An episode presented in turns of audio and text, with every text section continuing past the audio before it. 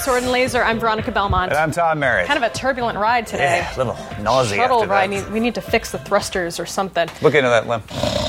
All right, it's time for another author's spotlight, and we need to be careful because we are shining our spotlight on an author who knows Chinese and plays with swords. And that is all the more reason you need to know these seven things about Max Gladstone. Max Gladstone went to Yale, where he wrote a short story that became a finalist in the Writers of the Future competition. He was nominated for the John W. Campbell Best New Writer Award in 2013. He has worked as a teacher, tour guide, freelance translator, industry analyst, and editor. He speaks Chinese and once lived in Anhui Province in China. And he'll also probably correct my pronunciation of Anhui Province in China. Most likely. Max has been accused of playing with swords. He says he doesn't have that many swords, and certainly not enough to deal with, you know, Scott Lynch or anything. Max likes single malt scotch, preferably Islay single malts. He has said his favorite is Laphroaig 10. I like this man. And I like that you had to pronounce those words. Max's first novel, Three Parts Dead, debuted in 2012. It tells the story of Tara, a junior associate in an international necromancy firm, hired to resurrect a dead fire god. When she investigates with the help of a chain smoking priest, it's murder. At least she's pretty sure the god was murdered, and hence skullduggery ensues. Also, calamity. Max says his second novel, Two Serpents Rise, was partly inspired by the Gin Blossoms song Hey Jealousy and the dry climates of Los Angeles and Beijing. The world of Gladstone's two novels, The Craft Sequence, is inspired by the financial crisis of 2008. He has said Chapter 11 bankruptcy, with its cutting up and rewiring of dead or almost dead stuff, looks a lot like necromancy. That's one example of how magic stands in for the economy in his books. Okay, so there's a deposit in your account of Gladstone knowledge. Let's bolster it with some more insight on Max Gladstone in Aaron's whiteboard. One of the most common bits of advice given to aspiring writers is write what you know. You know what? That's terrible advice. If we were limited to writing what we know, we would never read anything speculative, progressive, fantastic, or unlike the humdrum of day to day existence. Thankfully, most actual authors recognize this trite phrase for what it is. Heck, even Aristotle, chief advocate of mimesis and champion of the theatrical verities, still recognized good literature was about more than the mundane. Instead, follow the advice of author Max Gladstone. When you're gonna write, aim big. It's clearly a sentiment he had in mind while embarking on his craft sequence of novels. It's a series built around necromantic lawyers collecting for dead gods. Not the work of someone interested in a slice of life novel about the daily commute. Now, you could argue that Gladstone is drawing on his own academic and professional experience in infrastructure and information systems research. After all, a religion is, amongst other things, a massive piece of infrastructure. But it's not just the major plot points, but the nitty gritty of Gladstone's work which pegs him as a first order fabulist. Steampunk aesthetics and a strong woman of color protagonist underscore the degree to which he has invested not merely in representing the world he personally experiences, but crafting worlds which could be. Also, he looks like he could play Doctor Who. When I pointed this out to my wife, she said, Which doctor? And so I said, Not a witch doctor, Doctor Who. uh, I crack me up. Witch Doctor. Witch Doctor. I find that funny. That's a joke you Of would course, make. I find that Of funny. course you find that funny. I think 14th Doctor, yeah? Yeah, After Capaldi? why not? Why not? Why not? Well, you know what? All this means nothing if Max Gladstone doesn't exist, but thankfully he does, and he's here with us now. Yes, thank you, Max, for joining us on the show. Thank you for having me also. So let's let's dive right into the craft sequence. Tell us what it's about. It's about basically the big business of necromancy. Um, back in 2008, I came back from spending a little while in China when the economy started falling apart. And I had this weird feeling like I was in the middle of this kind of spiritual war, the kind of thing that happens in fantasy novels, you know? I would look around and I'd hear that there were. Um, that there were these enormous entities that were sort of being destroyed or destroying themselves, and at the same time, there was nothing kind of physically, there was no physical damage that was happening. So I thought, wow, you know, you have basically these enormous immortal entities that are going to going into battle and falling apart, and then we have other people who are coming in to sort of stitch them back together on the operating table and tell Igor to get cranking, and then they start sort of wandering around, chomping on brains and things like that. So, yes. we were talking about other examples of where magic and, and economics have crossed. And, I and think it has in the past. Lev Grossman, The Magicians, was one where we could think of. Mm-hmm. Uh, but it, it, there haven't been that many of them. Why do, why do you think that is, that nobody made that connection? I'm kind of as surprised as anyone else because it seems like a really logical jump to me. Magic is a form of power that is abstract, that like the more you spend an awful lot of time and sort of spiritual energy generating it, it's often seen as corrupting. It's often seen as sort of forming the people who give their all in, their, in the pursuit of it into sort of strange beings. And I don't know, this is a lot of the same way that like a lot of popular culture views money, views economics, views pursuits like the law. You can get um, you can get sucked into it walk down a dark path. So, you know, if you take The Wolf of Wall Street and then you turn everybody into an immortal Lich King, this is basically what you end up with. And for me, the parallel is more like I, I understand about as much about economics as I do about magic. so for me, it might as well be magic. Yeah, I think a lot point. of people. yeah, for me, math is hard. I'm like that math Barbie I'm like, math is hard. I don't get it. I have to use like various complicated applications to figure out tips and stuff. But anyway, um, I digress. I actually have kind of a non sequitur question, and I, I was on. I was going to go into the werewolf of Wall Street, but we can oh, get to that. Oh, that's good.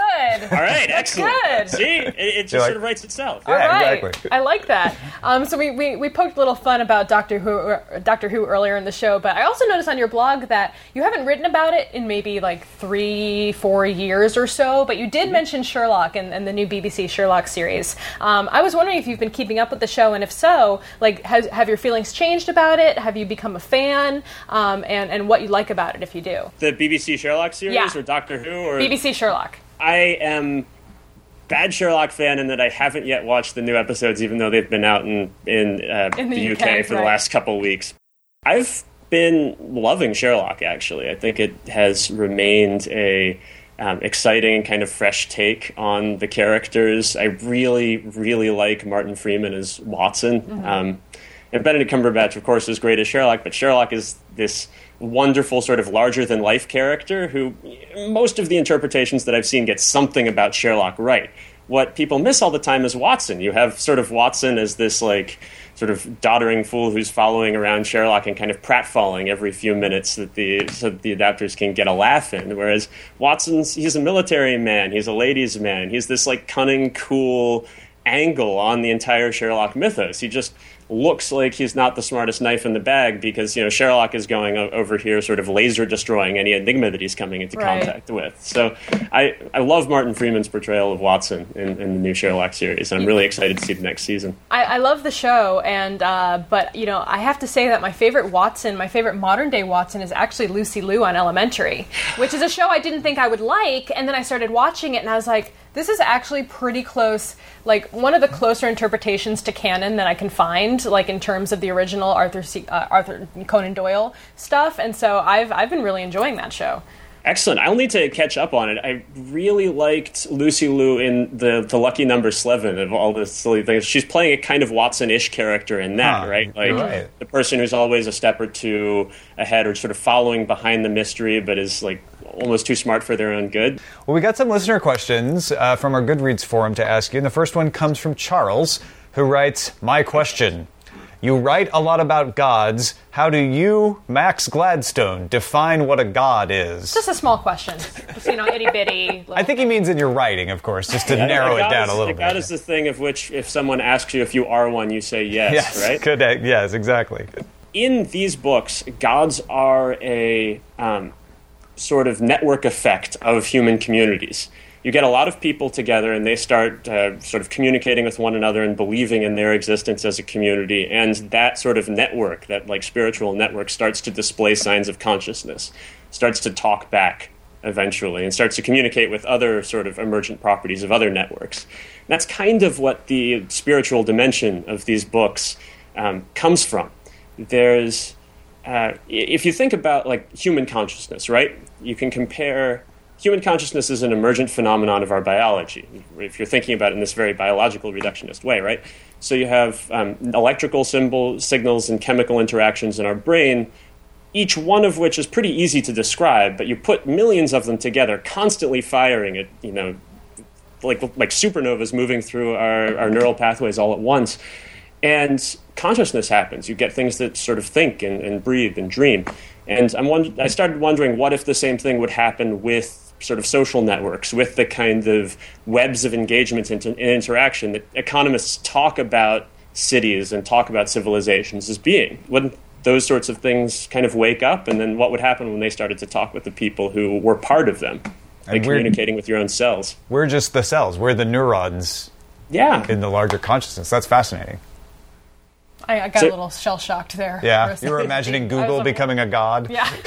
well, I mean, that, that's a consideration, right? Right. Right. the, the science fiction sort of community has taken these ideas in a lot of directions, talking about sort of um, talking about uh, technological networks waking up. Like the internet wakes up and starts talking with people. It's some part of the plot of uh, of Neuromancer, for example. Right. Um, but there are all sorts of other networks that aren't explicitly technological, but might still, in some way, have behavior, have personalities. We, we think about cities as having personalities, even though they're um, just, if you want to reduce it down to a certain level, a bunch of concrete and roads and, and buildings and stuff, none of which need to be in the place where they are. And yet, Los Angeles feels like Los Angeles, Boston feels like Boston. It's not just the climate, it's sort of everything that combines to make an entity that's as much of a person as any of us are.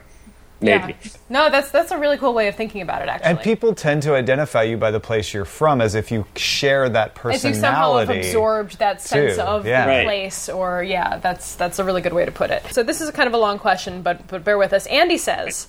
Max, in your Twitter profile, you say you're an occasional martial artist. Can you talk a little bit about what that means? Why occasional? What your martial arts background training is, what styles you have studied, and how, if at all, that background influences your writing? I'm a very nice martial artist, but only occasionally. Um, I I started doing martial arts, um, gosh, back when I was in grade school, and I moved around a lot when I was a kid. So there wasn't much of that time that a lot of martial arts styles really want you to put into, like, you know, you've done 10 years in the style and now you're the Grand Master. So I'd be doing a particular branch of karate in Ohio. We moved down to Tennessee. I started another branch of karate. Then I was like going off to college and doing so just kind of jumping from substyle to substyle to substyle. And there were also different there are different ways that uh, certain martial arts styles make you think and make you feel. Um, for me, anyway, like Shotokan karate, which is sort of very straight punches, kicks, blocks. It's what Ryu does in Street Fighter. Okay. Um, except for no no fireballs I was going to say no. yeah, yeah, no, no Hadoukens. Probably. Hadouken! Maybe- Yeah, maybe I just didn't get to that level. Yeah, Uh, that's probably it. But that feels like very sort of logical, step by step. I'm now going to do this block, and now I'm going to punch you back. And whereas styles like Tai Chi, which I started doing later, and Aikido are a lot more about melding with other pers- people's energies and redirecting them in particular ways. And then there's fencing, which is which I've been doing a lot of very recently, and is really weird. It's like playing time travel chess with the other person. Um, I, only you both have swords, so maybe it's like sword plus chess plus Where does, where does time the travel. time travel come in? When you get beyond the point where you're just extending your arm and putting the pointy end into the other guy, um, the other guy gets. You start thinking about like, okay, if I'm going to, I have these three feet of steel, three and a half feet of steel or so. That means that there's a lot of space on which the other person can um, interact with my attack. If I'm just punching them, then there, you know, there's maybe a foot more or less that they have to like see what my hand is doing and try to to block it or interact with it. So if I'm extending my sword, then all of a sudden there's like four feet or so if you count the arm and you count the the actual blade. So there's a lot of space in there to play around. To like encourage someone to extend in a particular direction when they're overcommitted in that direction then you can um, then you can either block or you can make an opposition sort of redirecting them along another line and then taking it in. But then if they know that you know that they'll be looking for you to try to do that to them. So they will start something that makes you respond in a certain way that then they can respond to in another way which you weren't expecting. And then the higher you get the deeper you get into the sport you start jumping further and further and further ahead in time and no it's all idea it happening like like split seconds too. Yeah. because I took a little bit of fencing, and the thing I could never do is like, wait, but I'm still thinking about my move. You, you've already stabbed me. Stop. Help! Help! Help! yeah, no. There's there's there's this thing called the tactical wheel where it starts off with you're doing a direct attack and then you're parrying the direct attack and then it goes all the way around. There are a ton of steps and substeps and then you get back to just direct attack again. Where this the solution to all of this incredibly complicated, over the top Can you just know, skip thinking all that think- thinking? Can you just skip that part? and Just stabby? Just be the stabby?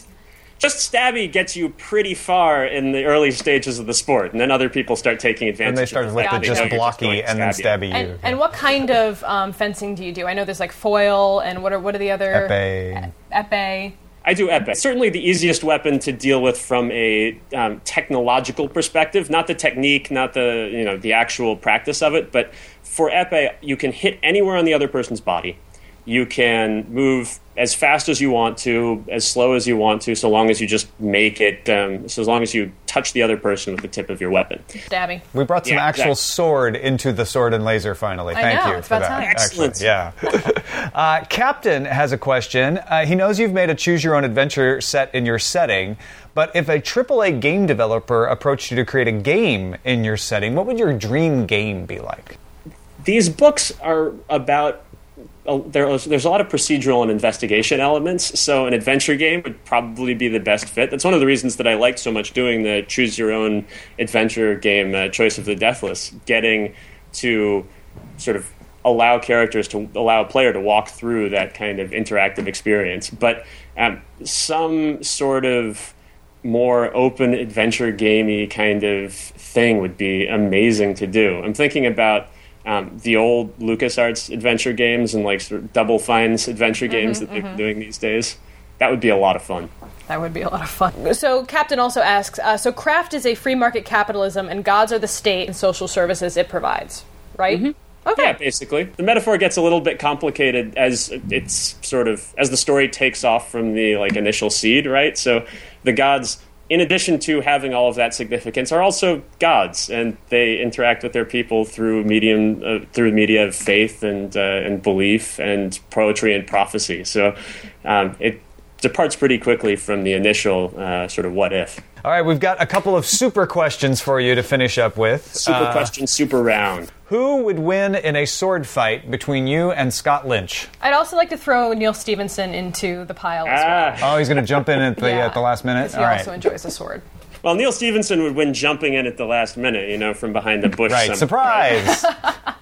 So um, I, I'd bet on Scott in this one. I would, I'd bet on Scott pretty seriously. Um, if it's an actual sort of sword fight in which the goal is to mangle and destroy the other person. I'm assuming a Princess Bride like battle. Yeah, exactly.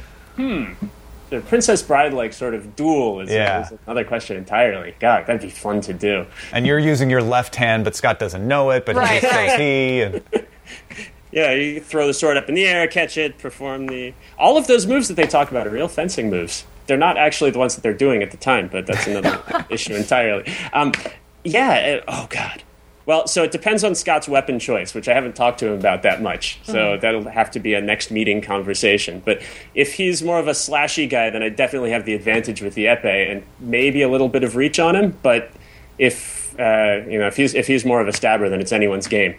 well, He, the- well, hold, I, he strikes me as a stabber. does he? Yeah, a little bit. Yeah, I could see that. A little bit. Um, and the final question What are your top three reads? God, top three reads ever, all time. Sure. All right, awesome. Okay, uh, Roger Zelazny's Lord of Light, Good call. which is amazing.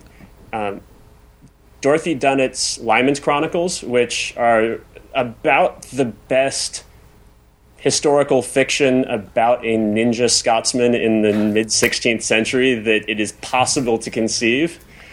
And I'm in.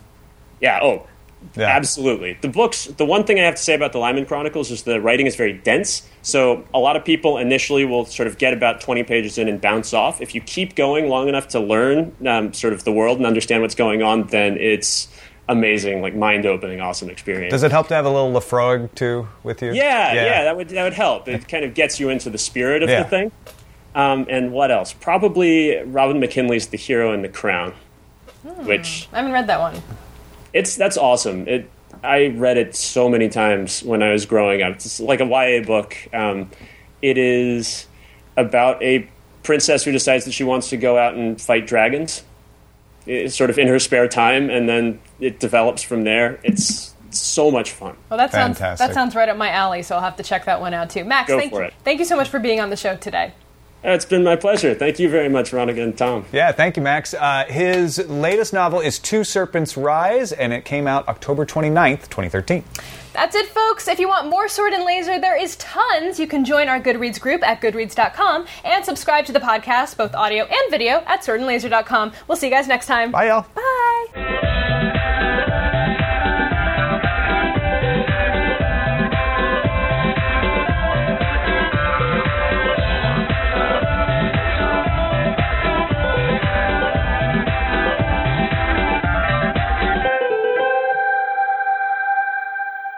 Lem, le- hey Lem, can you get the lights?